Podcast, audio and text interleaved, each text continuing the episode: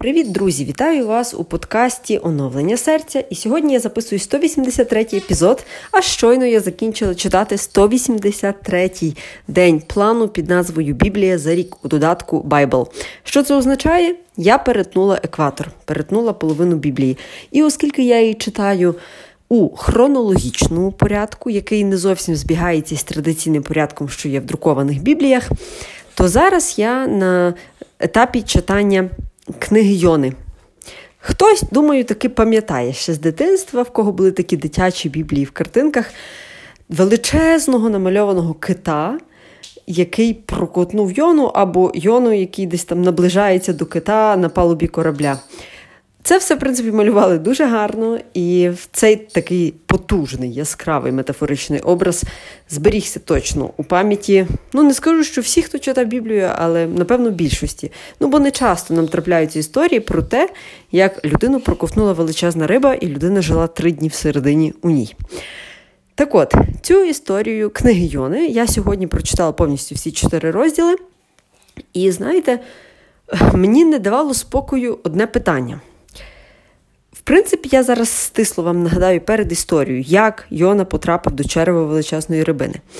Бог промовив до Йони, щоби той ішов у місто Ніневія, і це було на той час місто-столиця Асирійського царства, і сказав, іди і промовляй, щоб вони покаялися.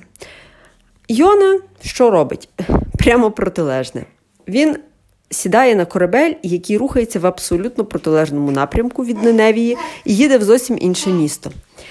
Таким чином, він хоче свідомо утекти від Божого наказу. Бог посилає шторм на корабель, і всі, які є там на палубі моряки, матроси, питають Йони, в чому справа, чому ми тонемо? Причому ці всі матроси були поганими або язичниками, вони поклонялися своїм богам, але шторм таки не вщухав. І вони сказали до Йони, звідки ти, з якої країни, якому Богу поклоняєшся? Йди молися, може він щось зробить. І Йону, напевно, вже замучила совість, бо він попросив їх, щоб вони викинули його з палуби корабля. І далі, в принципі, тут можна говорити ще у 5 випусках, що далі було і який це має величезний символічний і глибинний ефект. Але після того, як Йона потрапив до черева риби, він 3 дні всередині молився. Тобто Бог дав Йоні час. 3 дні на покаяння. І вже Йона не витримав і сказав, що добре, Боже. Мовляв, все, я готовий. Він так напряму не сказав, це вже я так дуже утрирую, перефразовую. Але Бог наказав рибі на 3-й день, щоб вона його викинула. Чи на 3-ю ніч, я не знаю. І риба викинула Йону на сушу. І тоді Бог вдруге наказав Йоні йти до Ніневії і проповідувати їм те, що потрібно покаятися. Йона пішов. І містяни, чи як ніневійці, нінев'яни, які там жили, настільки були вражені Йониними словами, що вони дійсно покаялися. І 40 днів був піст. Може, я не пам'ятаю, до речі, чи 40 днів, чи трошки менше, але головна думка була така, що Бог мав знищити Ніневію через 40 днів. Містяни покаялися, цар відвернувся від лиха, і Бог передумав. І от Йона, коли почув, що Бог передумав, коли побачив, що Ніневію не було знищено, він засмутився. І тут починається для мене ось такий сюжетний поворот якогось турецького серіалу. Мовляв, Йона йшов, проповідував їм покаяння, і коли Бог їх простив, Йона засмутився. І був навіть злий, там писало, що Йона був розлючений. Ось це той момент, який мене тригернув, бо я не могла зрозуміти, стоп, де логіка? Людина їде, проповідує людям покаяння, їх Бог рятує, а людина через це сердиться. Більше того, там далі була розмова, діалог між Богом і Йоною, де Бог казав до Йони, чому ти такий сумний, а Йона йому відповідав, що, мовляв, що ти наробив, на що ти їх помилував. Знову ж таки, я дуже утрирую, але суть та сама. І це мене зачепило. І я почала шукати біблійний коментар саме до цього фрагменту. Чому Йона був злий? Виявляється, Йона ненавидів Асирійське царство. Тобто історично склалося, що Асирія була ворогом Ізраїлю. Тобто Бог свідомо послав Йону у місто, яке він ненавидів. Відповідно, всіх людей, яких він ненавидів. Ось де ключовий момент. Бог послав Йону, аби той проповідував покаяння тим, кого він найменше любив, асирійцям. тобто чи ніневія, там, я не знаю, як правильно сформувати ось цю групу населення. І тут до мене дійшло одна така проста річ. Як часто Бог посилає нас до тих людей, яких ми не дуже так любимо, недолюблюємо, я би сказала, щоб їм проповідувати благу звістку. І чи ми слухаємося цього?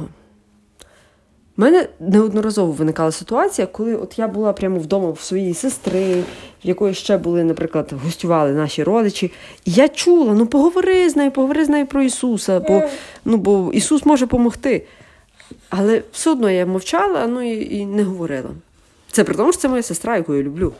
А тут Бог послав Йону до, по суті, його ворогів. Хоча вони напряму на нього не нападали, на самого Йона.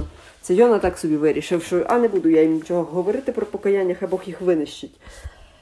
Подумайте, може у вас теж була така ситуація, коли, наприклад, ви десь працювали на роботі і всередині відчували поклик Святого Духа поговорити з кимось із ваших колег про Бога. Чи запросити, наприклад, на службу, чи якщо ви ходите до протестантських церков, запросити в неділю, бо там зовсім інший сценарій дійства, як то кажуть. Там не така традиційна літургія чи меса, там зовсім все по-іншому. І просто згадайте Йону, згадайте приклад Йони. Все одно ж потім він таки пішов і вчинив Божу волю. Хоча спочатку відмовився, накликав шторм на моряків, моряки були в шоці, але... І тут була позитивна новина, моряки всі навернулися, тому що коли побачили, що Йона почав молитися, вони самі почали молитися, невідомому Богові на той час їм, він був невідомий, і вони врятувалися. Так от, друзі, до чого ось ця вся довга розповідь? Я закликаю вас почати читати Старий Завіт. Для того, аби ви зрозуміли дуже багато передумов Нового Завіту, для того, аби ви краще усвідомили мотиви вчинків старозавітніх пророків, і для того, аби ви зрозуміли, наскільки це цікаво. Бо це, направду, це така історія. І я казала вже своїй подрузі, в Старому Завіті є купа сценаріїв для голівудських бойовиків, блокбастерів і фільмів про надприродні явища. Це правда. Я пішла бігом забирати свою малу дитину від зволожувача, поки ще вона його не побила. Всім бажаю вам гарного дня і до зустрічі в наступному епізоді.